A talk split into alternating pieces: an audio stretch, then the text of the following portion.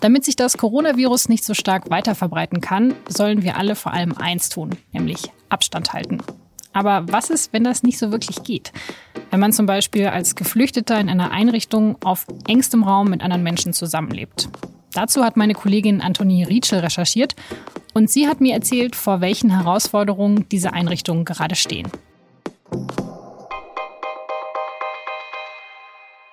Auch die Pressekonferenzen vom Robert Koch Institut, die finden ja mittlerweile ausschließlich per Livestream statt.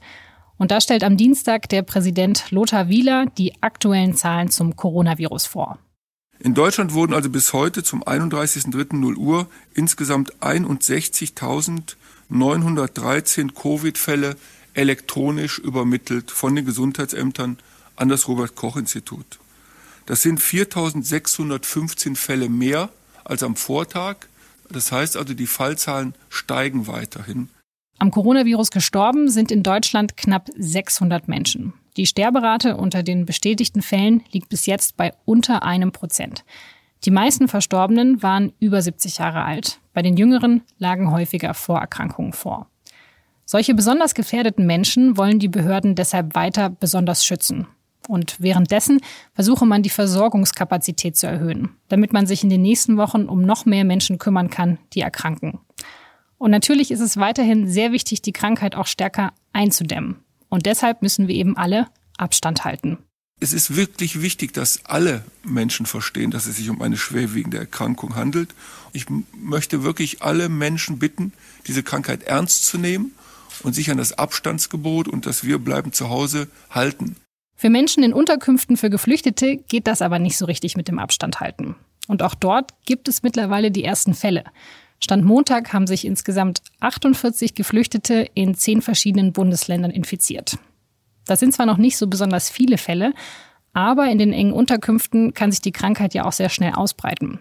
Und was das für den Alltag in den Unterkünften bedeutet, das hat mir meine Kollegin Antonie Rietschel erzählt. Sie hat, aus dem Homeoffice natürlich, mit den Einrichtungen gesprochen. Anthony, du hast mit den Leitern von einer Erstaufnahmeeinrichtung in Thüringen gesprochen und da stand bis vor kurzem ja die ganze Einrichtung unter Quarantäne, weil es eben einen Fall gab. Ähm, was bedeutet denn Quarantäne für so eine Einrichtung, in der so viele Menschen auf engem Raum zusammenwohnen? Suhl war ja eine der ersten Erstaufnahmeeinrichtungen in Deutschland, wo so ein Fall aufge, aufgetreten ist. Ähm, und dort wurde eben dann eine sehr drastische Maßnahme äh, getroffen, und zwar eine Massenquarantäne. Also alle über 500 Geflüchteten mussten in Quarantäne. Und ähm, man muss sich halt vorstellen, ne, man ist sowieso auf diesem engen Platz und dann darf man halt nicht mal mehr das Gelände verlassen. Also die konnten zwar raus aus dem Gebäude und draußen auch spazieren gehen, aber ja, der Spaziergang endete praktisch am Metallzaun. Und ähm, Gleichzeitig war es halt so, dass äh, Wachleute auch in Quarantäne gesetzt werden mussten. Es mussten Mitarbeiter des Sozialdienstes in Quarantäne gesetzt werden. Ähm, das heißt, dieses ganze Personal fehlte. Also es waren halt teilweise sehr chaotische Zustände. Es gab keinen Arzt lange Zeit. Es gab eigentlich teilweise nur eine Krankenschwester, die in dem Heim war. Und äh, man muss sich halt vorstellen, die Menschen sprechen ja nicht unsere Sprache. Also sprechen teilweise sehr schlecht Deutsch, sprechen vielleicht noch Englisch. Äh, und die kommen dann in ein Land, wo praktisch Ausnahmezustand sowieso schon herrscht.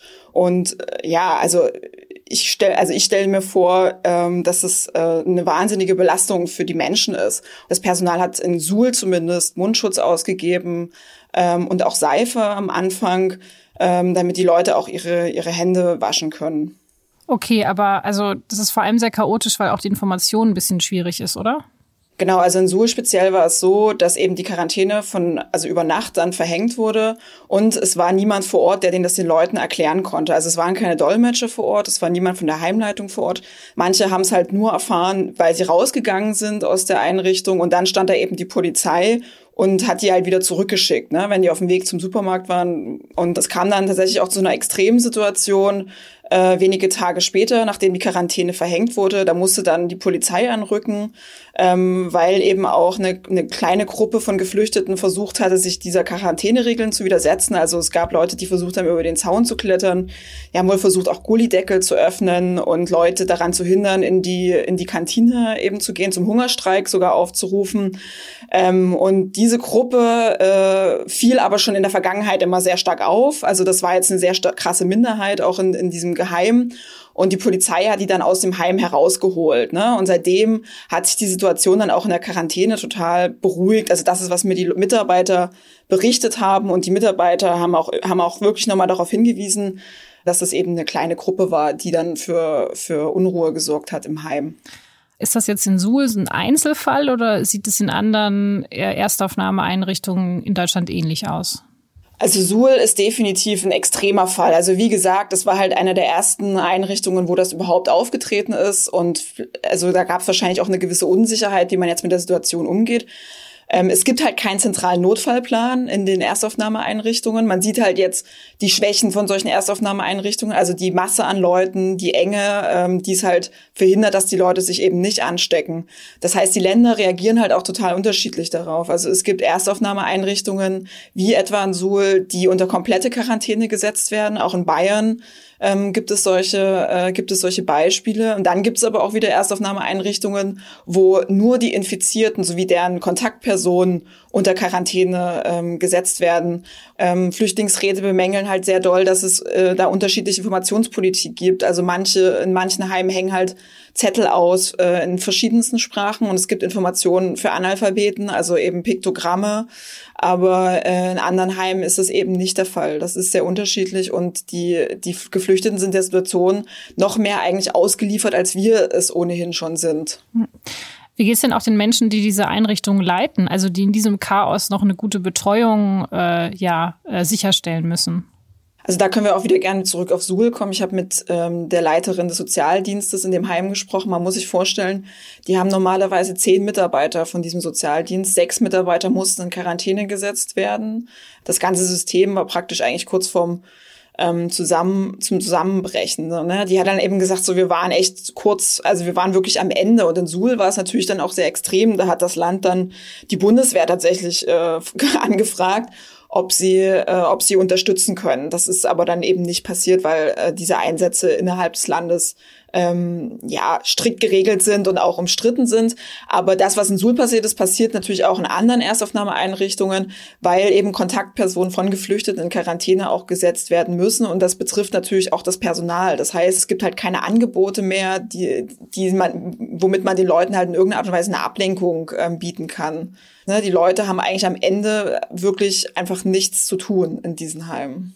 Das ist also alles ausgesetzt, was es auch an Sprachkursen gibt. Ähm, was ist denn mit den, also mit den bürokratischen Prozessen, also die ganze Struktur mit Bescheiden über Asylanträge und so weiter? Läuft das noch weiter oder ist das auch ausgesetzt? Das ist eben auch eine sehr schwierige Situation, weil die, äh, die Leute jetzt natürlich warten, was mit ihren Asylverfahren ähm, ist oder auch Asyl beantragen wollen. Das geht auch immer noch, aber das geht nur noch schriftlich. Also sonst gab es ja eine persönliche Anhörung, jetzt geht das nur noch schriftlich. Es gibt aber niemanden, der, also von offizieller Seite, der den Leuten eigentlich erklärt, wie dieses komplizierte Asylverfahren in Deutschland halt funktioniert. Ähm, und dann geht's natürlich auch um Fristen. Ne? Also das äh, BAMF hat eigentlich bis letzte Woche noch negative Asylbescheide verschickt, also äh, Asylanträge abgelehnt und die Leute haben zwei Wochen Zeit, äh, dagegen äh, Einspruch einzuheben. Das heißt, das ist total sensibel. Und dafür brauchst du halt Anwälte und Dolmetscher, die einem in dieser Situation helfen. Und äh, das ist halt total schwierig zu finden im Moment. Und immerhin hat das BAMF jetzt eben ähm, das ausgesetzt bis Ostern. Also bis Ostern werden jetzt erstmal keine negativen Asylbescheide mehr an die Geflüchteten zugestellt. Okay, also die Lage ist gerade extrem chaotisch, aber so langsam scheinen die einzelnen Bundesländer auch zu reagieren und sich zu überlegen, wie es besser laufen kann, oder? Wäre jetzt mein Eindruck.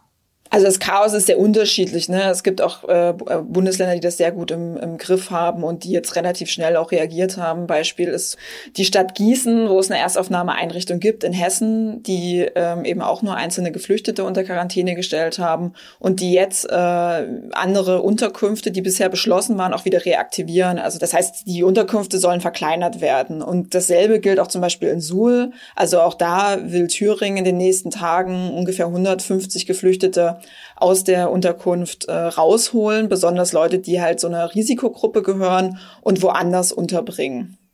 Vielen Dank, Antonie, für das Gespräch. Danke. Noch viel schlimmer ist die Situation in den geflüchteten Lagern auf den griechischen Inseln. Auf Lesbos zum Beispiel befinden sich gerade 20.000 Geflüchtete. Bis jetzt gibt es in den Lagern noch keine Corona-Fälle. Die Versorgung ist dort aber so schlecht, dass die Lage im Zweifelsfall sehr schnell sehr kritisch werden würde. Hilfsorganisationen fordern deshalb schon länger, dass die Lager evakuiert werden. Und immerhin sollen demnächst Kinder und Jugendliche rausgeholt werden. Wegen der Corona-Krise dauert aber auch das länger als geplant. In der Bundesliga und in der zweiten Liga wird wegen des Coronavirus bis zum 30. April kein Fußball mehr gespielt. Das haben die 36 Profiklubs am Dienstag bei einer virtuellen Mitgliederversammlung beschlossen. Im April will man jetzt Konzepte entwickeln, wie Spiele ohne Zuschauer stattfinden können. Die Saison soll am 30. Juni zu Ende gehen.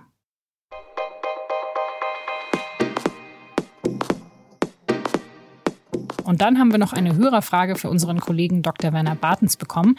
Wie kann man das Gesundheitssystem im Kampf gegen Corona unterstützen? Zum Beispiel mit Geldspenden? Ich schätze sehr die Arbeit von Ärzte ohne Grenzen, die sich natürlich gerade auch auf Länder und Regionen bezieht, die nicht die medizinische Hilfe haben, wie sie uns in Deutschland zur Verfügung steht. Dann habe ich aber gerade auch äh, kürzlich eine Nachricht vom Klinikum Schwabing bekommen in München. Das waren die, die die ersten Fälle in Stockdorf in der Nähe von München bei diesem Autozulieferer behandelt haben und auch jetzt Patienten behandeln, die sich sehr darüber gefreut haben, dass es beispielsweise von Gaststätten, Gastronomie, äh, Lebensmittelspenden gab, also die dann einfach zum, für die gekocht haben, denen was vorbeigeschickt haben. Also es gab auch da Geldzuweisungen direkt, das gibt es, aber man kann es natürlich eher für, für größere Organisationen, man kann es für die Caritas machen. Das war der Arzt und SZ-Wissensredakteur Dr. Werner Bartens. Alle weiteren Infos zu Corona und auch allem, was sonst gerade auf der Welt passiert, finden Sie natürlich immer aktuell auf sz.de. Alle Infotexte zu Corona sind dabei frei verfügbar, aber alle Texte auf sz.de können Sie nur mit SZ Plus lesen. Das kann man aber jetzt vier Wochen kostenlos testen. Das Angebot finden Sie auf sz.de-plus. Das war auf den Punkt. Redaktionsschluss war 15 Uhr. Danke fürs Zuhören und bleiben Sie gesund.